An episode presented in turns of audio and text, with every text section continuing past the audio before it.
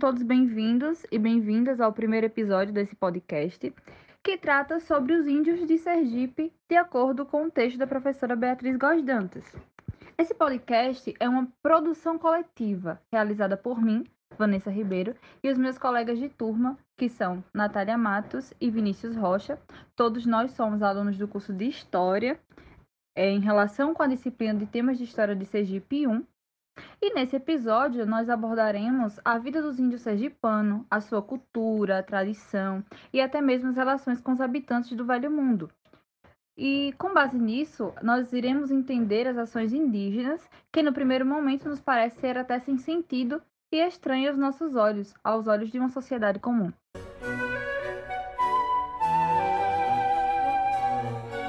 Como eu havia dito, esse podcast ele abordará o texto da Beatriz Gosdanto. E esse texto ele foi dividido em alguns subtemas e, e cada um deles terá e trará a sua explicação sobre diversos fatores em relação aos índios sergipanos. E a princípio, o que eu posso dizer que era realmente o primeiro dos subtemas é sobre a diversidade dos índios que aqui habitavam. E realmente, aqui em Sergipe, haviam vários grupos indígenas, cada um com a sua forma de viver, as suas crenças, as suas culturas, ou seja, cada um possuía a sua própria maneira de se organizar em sociedade, que viviam uns da pesca, outros da caça, outros ainda viviam da agricultura. E essa diversidade que de índios Cada grupo tinha o seu nome.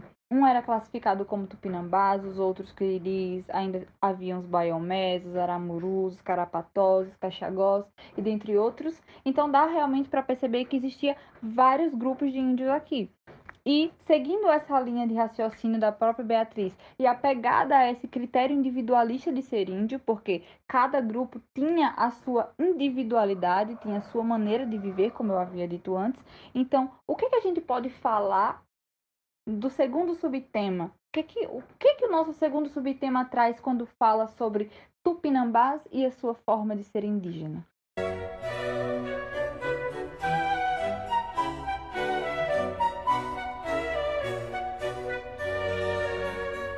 Então, dentre essa variedade de indígenas que aqui habitavam, estavam os tupinambás, estes que tinham a sua própria crença, as suas próprias condutas, a sua própria forma de ser indígena, estes que ocupavam o litoral brasileiro, mais precisamente a costa sergipana, porque, como nós estamos falando de índios que habitam em Sergipe, eu acredito que isso seja algo muito viável de ser falado.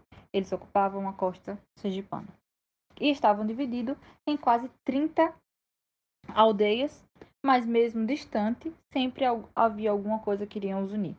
Seja os laços familiares, os interesses comuns, porque ele sempre desenvolviam conjuntamente uma série de ações que poderia ser as alianças matrimoniais, as atividades guerreiras, não importa o que, mas eles sempre iriam estar juntos.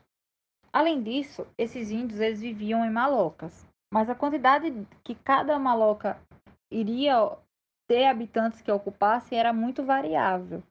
Em algumas havia até centenas em malocas, em alguma maloca, e outras poderia até ter menos, mas sempre iria ter esses habitantes, porém a precisava haver ordem. Então essa ordem vinha através de um chefe que tomava as decisões internas, mas que além disso, muitas das vezes ele se unia com os chefes de outras malocas para, sei lá, fazer suas discussões e tomar decisões que podiam até prejudicar um outro grupo, como era o caso das guerras e a mudança do grupo para um outro local. Só que não tinha muito o que fazer, porque querendo ou não, periodicamente, o grupo de uma maloca realmente precisava se mudar, por vários fatores, mas precisamente posso citar dois, que é o caso de aqueles habitantes terem se multiplicado e aquela maloca não comportar mais aquela quantidade de pessoas como comportou há um tempo atrás, e também porque, como eles viviam também da agricultura, é, a, essa questão do plantio anualmente acabava tirando a fertilidade da terra, então eles precisavam ir em busca de recursos naturais para continuar a sua vida. Então, querendo ou não, prejudicando o outro grupo ou não, isso era alguma coisa muito importante. E aí, falando sobre agricultura, forma de trabalho, surge aquele questionamento como que era dividido o trabalho entre os tupinambás. E este era dividido da seguinte forma: visando o sexo e a idade. Por exemplo, as mulheres, elas eram responsáveis pelos trabalhos e os cuidados com a casa, com a cerâmica. Muitas das vezes até responsável pelo trabalho com a roça relacionada a o plantio, a manutenção e a colheita.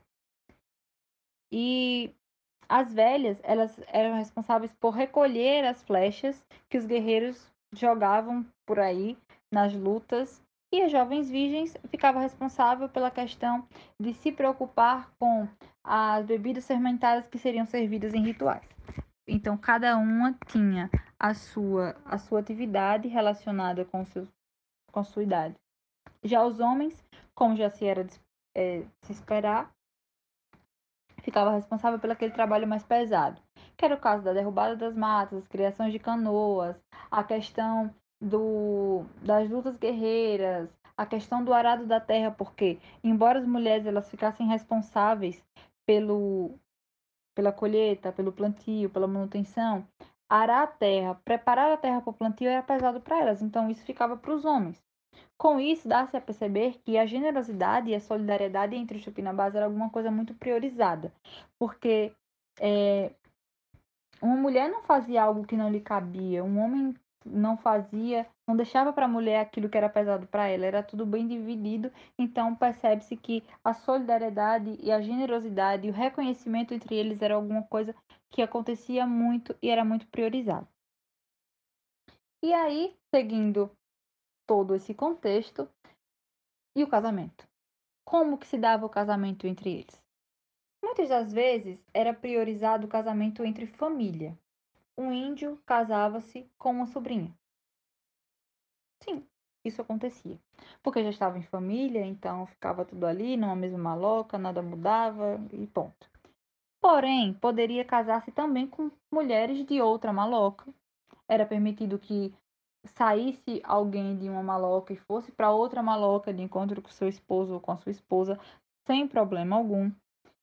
É, e também poderia casar com mulheres da mesma maloca, mas que também não fosse família, também não tinha nenhum problema.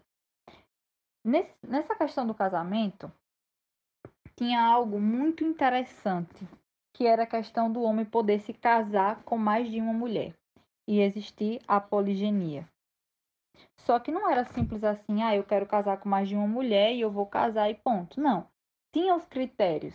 Então, um desses critérios era os créditos que eles adquiriam pelas guerras e também a sua maturidade, porque não era qualquer homem. Um homem maturo, por exemplo, ele não poderia ter mais de uma mulher, até porque não ia dar muito certo.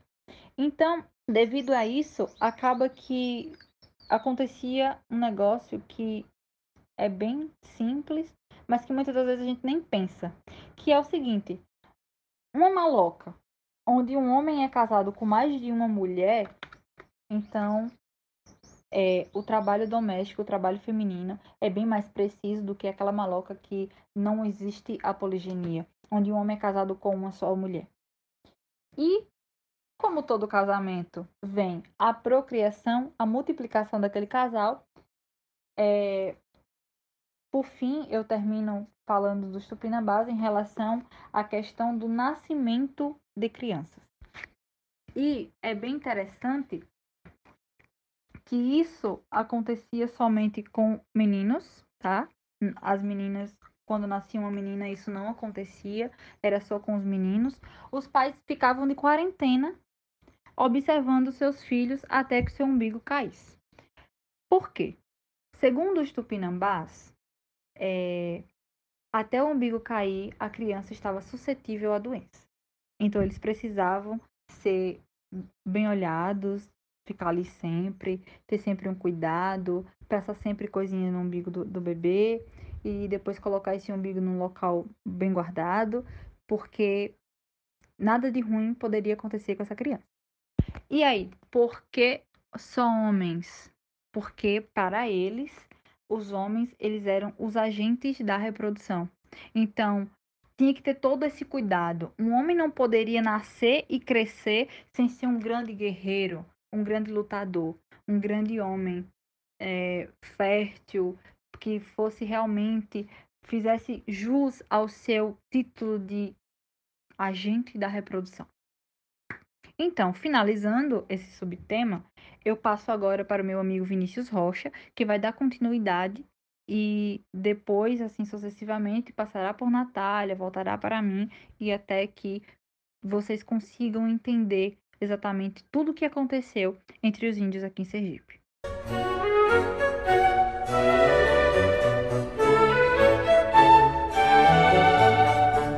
E aí, pessoal? Me chamo Vinícius e a partir de agora darei continuidade ao nosso podcast. Falarei sobre a relação entre índios e europeus à época do descobrimento. Primeiramente, precisamos entender que índios e europeus são de sociedades opostas. Enquanto o índio vem numa sociedade extremamente igualitária, onde todos se ajudam visando o bem-estar comum da comunidade, os europeus provêm de uma sociedade estratificada, dividida em classes sociais. Segundo a professora Beatriz Guardantas, sua chegada ao território brasileiro se deu de, man de maneira imprevista, visto que eles saíram de Portugal com o intuito de encontrar rotas alternativas para se chegar à Índia, que os provinham com os principais produtos que eles exportavam. Em um primeiro momento, eles não observaram nenhuma riqueza aparente que poderiam lhes render lucros sendo exportada. Entretanto, os franceses que por aqui passaram se interessaram pela madeira pau-brasil e formaram uma aliança com os tupinambás locais para poder exportá-la.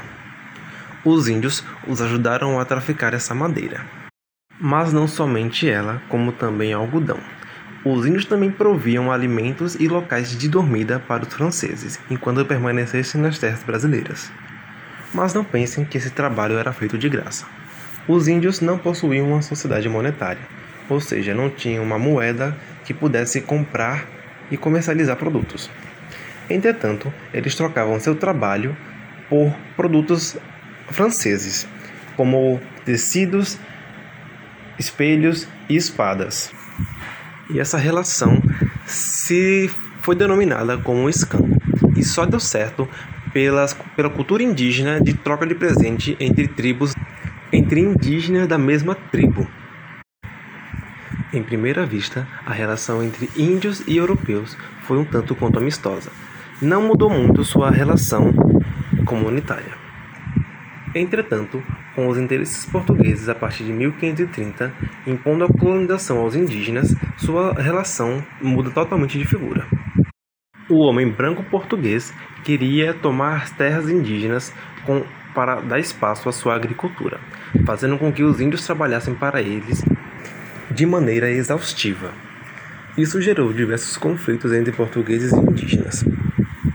Os portugueses, por sua vez, fomentavam as guerras entre tribos inimigas do Supinambá.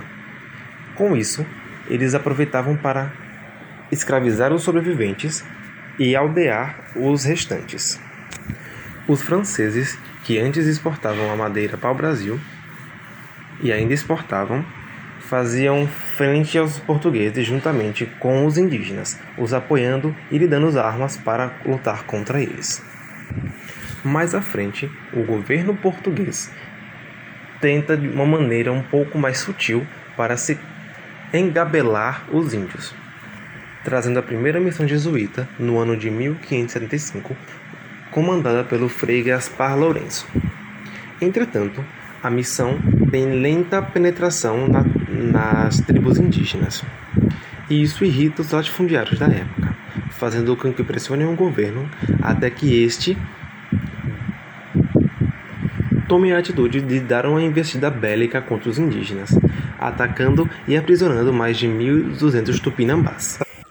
Essa investida bélica de Luiz de Brito contra os indígenas fomentou mais à frente a, a ser possível a conquista de Sergipe por Cristóvão de Barros, que investiu contra os indígenas de maneira cruel e extremamente sangrenta, fazendo com que diversas Diversas aldeias indígenas fossem massacradas e outras sendo rendidas.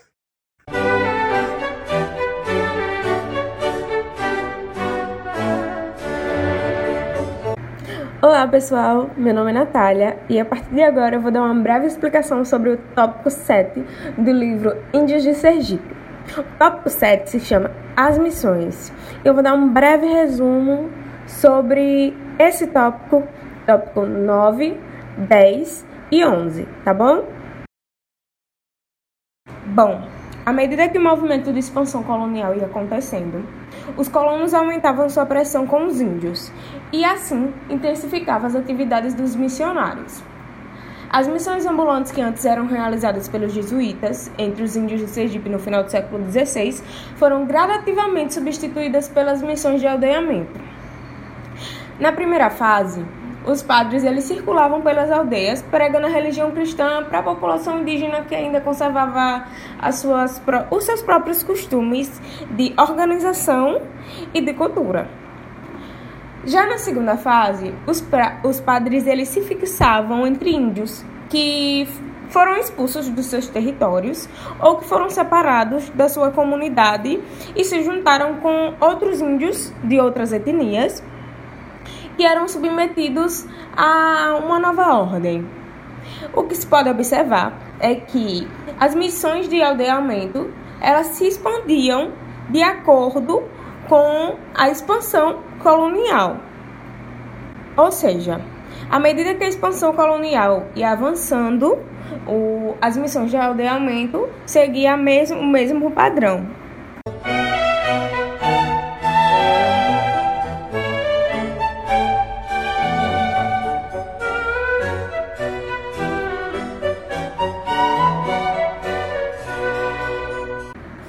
A ocupação dos holandeses no Nordeste, que durou de 1630 a 1649, afetou o relacionamento entre índios e colonos e se recolocou a possibilidade para os nativos de fazer aliança com outros europeus que naquele momento eram inimigos dos portugueses.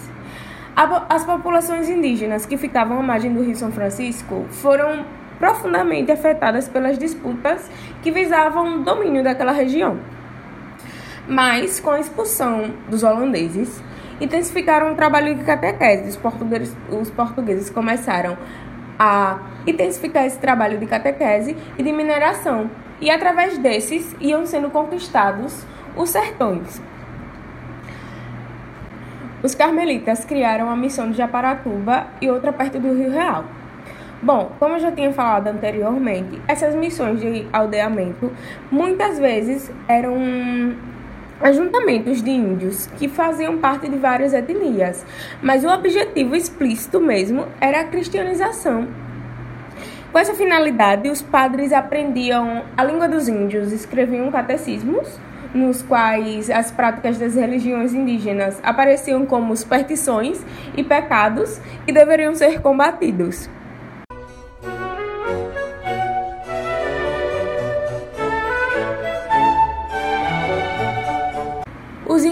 Tinham residência fixa nas aldeias que eram controladas por padre e pelo Estado português eram catequizados e ensinados a, seguir a religião católica e os valores da nova sociedade, porque o objetivo deles era a destruição das bases de organização social e a modificação das suas culturas. O que se pode observar é que existia é, muitas divergências entre os missionários e os colonos porque o interesse dos missionários era somente catequizar os índios. Já o dos colonos era invadir as terras dos índios, tomar posse daquelas terras e escravizar. Mas ainda assim, as missões não deixavam de atender os objetivos da, colonização portuguesa, que em sua fase inicial, a missão garantia a segurança da população, que ampliava a fronteira econômica e garantia a preservação do patrimônio dos colonos.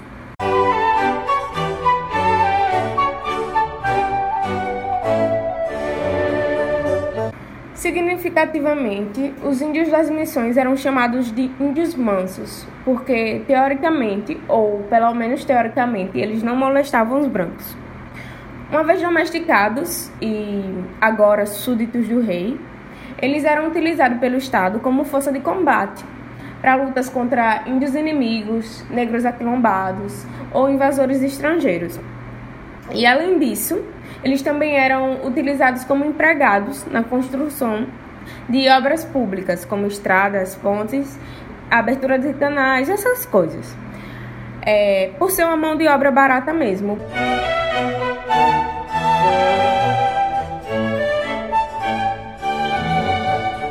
Oi, pessoas. Eu, Vanessa, agora darei continuidade a esse podcast, dessa vez falando sobre as terras das aldeias. O que eu posso falar a princípio é que as terras dos índios elas foram ocupadas por colonos.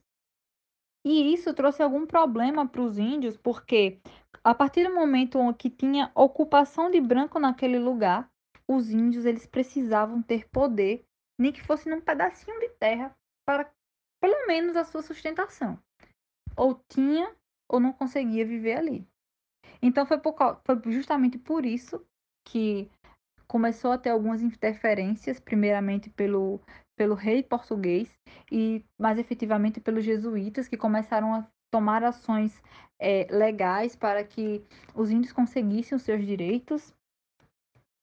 E isso é, rendeu que houveram alguns alvarás, mas somente em 1700, é, além do alvará, o rei português chega e ordena. Ele chega e diz: Ó, oh, eu peço providência e eu quero que tenha providência pelos, rei, pelos índios, perdão, e pelos missionários. Meio que reconhecendo de fato que eles mereciam isso. Porque assim, eles realmente mereciam, né?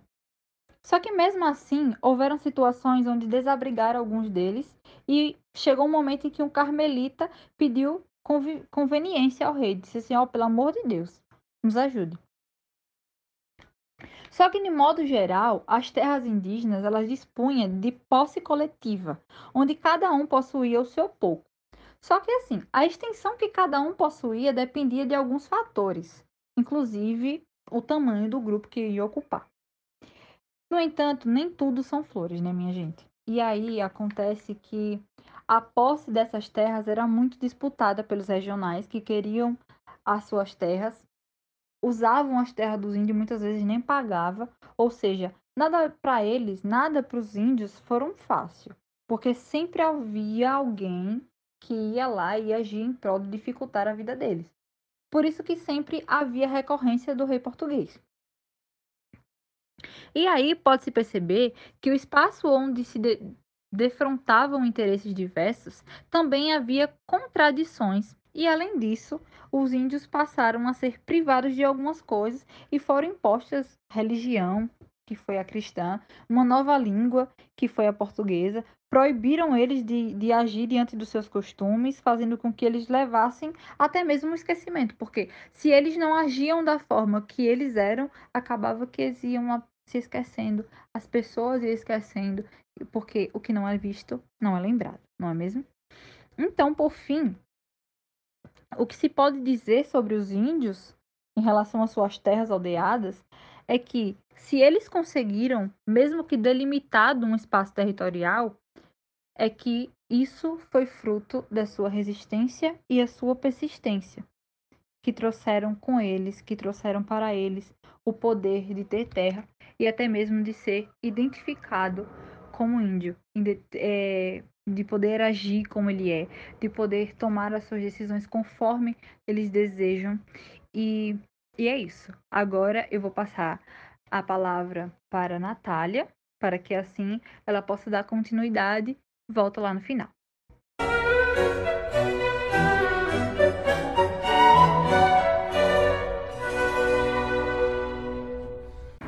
No século XIX, a população indígena que vivia nas aldeias representava cerca de 2% da população total de Sergipe. Podia-se observar que as maiores aldeias se encontravam em Pacatuba e Jeru, que abrigavam em média uma população de 464 índios no período focal. No modo de vida dos índios de Sergipe do século XIX, além deles praticarem a agricultura de subsistência, coleta, caça, pesca, eles aprenderam também a fazer outras coisas que além das suas atividades que já eram praticadas tradicionalmente, eles aprenderam a ser ferreiros, alfaiates, sapateiros, carpinteiros, enfim.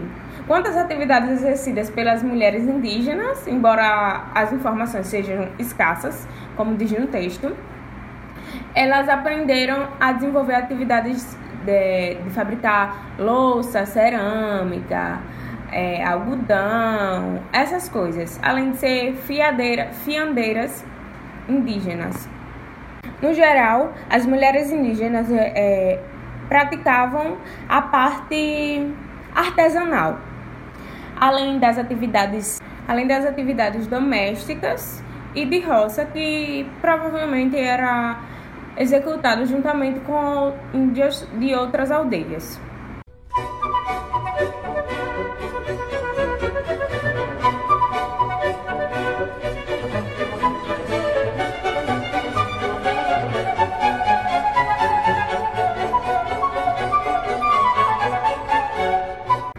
Como se vê, os índios já não viviam mais segregados. Desde o século anterior, o Marquês de Pombal adotaram uma política de abertura e integração das aldeias, incentivando o comércio e o casamento entre índios e brancos. As relações com negros também se acentuam, resultando em casamentos mistos, na troca de elementos culturais e entrelaçamento de vários sistemas de representação. A propriedade coletiva de terras era assegurada por leis para os índios. Isso gerava constantes conflitos com senhores de engenhos e criadores de gados vizinhos das aldeias. É, os índios se queixavam que os gados destruíam as suas roças e que os brancos invadiam as suas terras ou não pagavam os arrendamentos quando exploravam destas. Os índios eram acusados pelos fazendeiros por serem ébrios, arroaceiros, preguiçosos, e com isso eles insinuavam que havia desperdício de deixar a terra nas mãos deles. Para se livrarem das, da vizinhança dos índios e poderem apossar-se das suas terras, os grandes proprietários, que se dispunham também de poder político, tentam extinguir os aldeamentos, transferindo os índios para uma aldeia de uma aldeia para outra. Desse modo, liberavam-se a terra e eles se apossavam delas.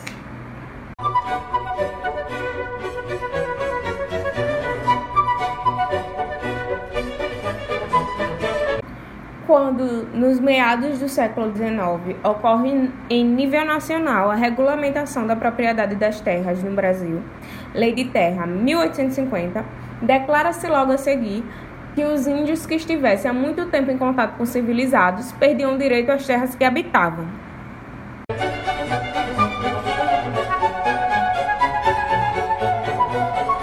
A ideia de que, depois de um longo período de mestiçagem e mudanças de culturas, os índios se tornavam iguais aos nacionais e deixavam de ser índios.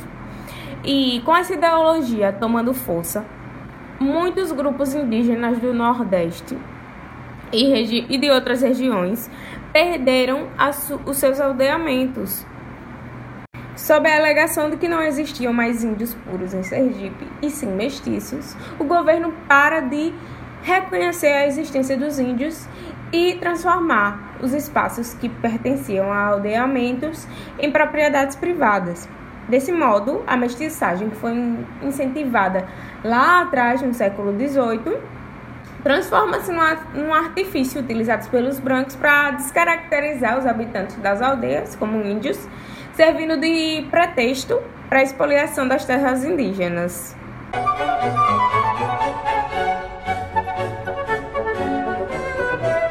O que se sabe é que os índios não aceitaram passivamente a violência dos brancos e passaram a reagir de, ao longo da história de diversas formas lutas, fugas, etc.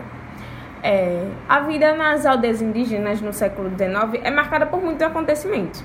E as, é, as autoridades eram encarregadas a manter o controle deles, sabe? Eles precisavam conter a rebeldia indígena.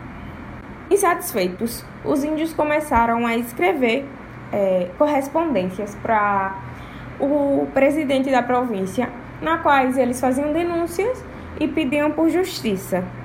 Eles recorriam às autoridades na tentativa de diminuir os conflitos através, através da intermediação do Estado, sabe? Porque eles só queriam garantir é, o espaço de sobrevivência deles. Os grupos locais e os seus interesses criavam obstáculos para que essas correspondências não chegassem ao imperador. E o que restava para esses aldeados era ir pessoalmente tentar garantir a o seu direito de ocupar as suas terras.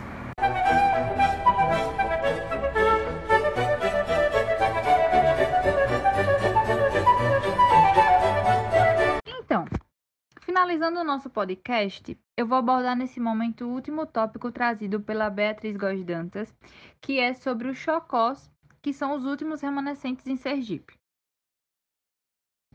E assim, ainda hoje, eles ocupam o território sergipano, é, mais precisamente no município de Porto da Folha, e ainda lutam pela retomada das terras do antigo aldeamento de São Pedro. Esse aldeamento ele surgiu através de uma missão de capuchinhos que fundaram isso lá na margem do, do Rio São Francisco, no século XVII, a fim de catequizar os índios aramurus. E daí os chocós eles ficaram reunidos nessa aldeia onde acabaram vivendo com índios de outras etnias, até que no final do século passado eles foram dispersos por causa de violência dos fazendeiros. E aí, um migrou para para a Lagoa, onde vivem junto com os índios quiriris, outros ficaram em Porto Real, é, outros continuaram morando na terra do antigo aldeamento, no Caixará, que hoje é ocupado por fazendas. E aí, em 1978, após várias tentativas deles serem reconhecidos como donos da terra, eles retomaram a ilha de São Pedro e através de um órgão do governo que administra as questões indígenas, que reconheceu os seus direitos de fato e nem embora nem sempre eles sejam respeitados. Nessa terra, nessa ilha de São Pedro, é, hoje é ocupada por cerca de 250 índios chocós que ainda assim continuam esperando as medidas de efetivação da posse do Caixará, que será realizada pelo governo federal. E eles, os chocós, eles vivem da agricultura, vivem da pesca, vivem da cerâmica, que são feitos pelas mulheres e são vendidos nas feiras das redondezas. Os chocós, eles falam português e têm um, um modo de vida muito parecido, né, com a população rural da região, com quem eles também partilham características do tipo físico, inclusive fortes traços negroides. Convém lembrar que a convivência entre com os brancos e os índios, entre branco e índios e negros como grupo denominados e colonizados, tiveram seu momento de encontro, seu conflito e até mesmo troca em todos os momentos da existência. A união física e a união cultural resultou em mudanças do biotipo e no entrelaçamento de áreas de elementos culturais, não obstando de mudança no tipo físico e na cultura, porque ainda assim eles se, se consideram chocós, porque ser índio é um modo de identificação social, e o social não se define pelo biológico. Então, mesmo que é, o seu biotipo tenha mudado, a sua, a sua aparência biológica tenha mudado, a sua forma de ser índio continua mesmo, então eles se consideram chocós e tudo bem. Os chocós, eles integram-se ao contingente em aproximadamente 220 mil índios que vivem aqui no Brasil. É, estão concentrados, é, sobretudo na região norte e na região centro-oeste, nas áreas de população mais rarefeitas sobre sujeitas a um avanço mais forte do capitalismo, mais presente também em áreas de ocupação mais antiga como o Sul, o Sudeste, o Nordeste. Os índios atuais, nas suas diferentes formas de ser, de viver e de se relacionar com a sociedade nacional, constituem-se em exemplos das diferentes possibilidades de que é ser índio no Brasil hoje. Após quatro séculos, por exemplo, de genocídio e etnocídios praticados contra os primitivos habitantes da Terra. Então, os índios chocós, né, eles ainda existem aqui no Brasil, eles ainda ocupam Brasil, mais precisamente também aqui em Sergipe, mesmo que devido a, a várias mudanças, mas eles ainda se consideram índios, eles ainda se consideram chocós e, e vivem na nossa sociedade de uma forma super normal e acredito que posso dizer igualitária. Então, esse, pessoal, foi o nosso podcast. Espero que tenha sido bom para vocês, que tenha rendido muito aprendizado. Espero também que vocês possam nos encontrar no nosso próximo podcast. Então, tenham um bom dia, uma boa tarde ou uma boa noite, a depender do momento em que vocês estão nos escutando. Até a próxima.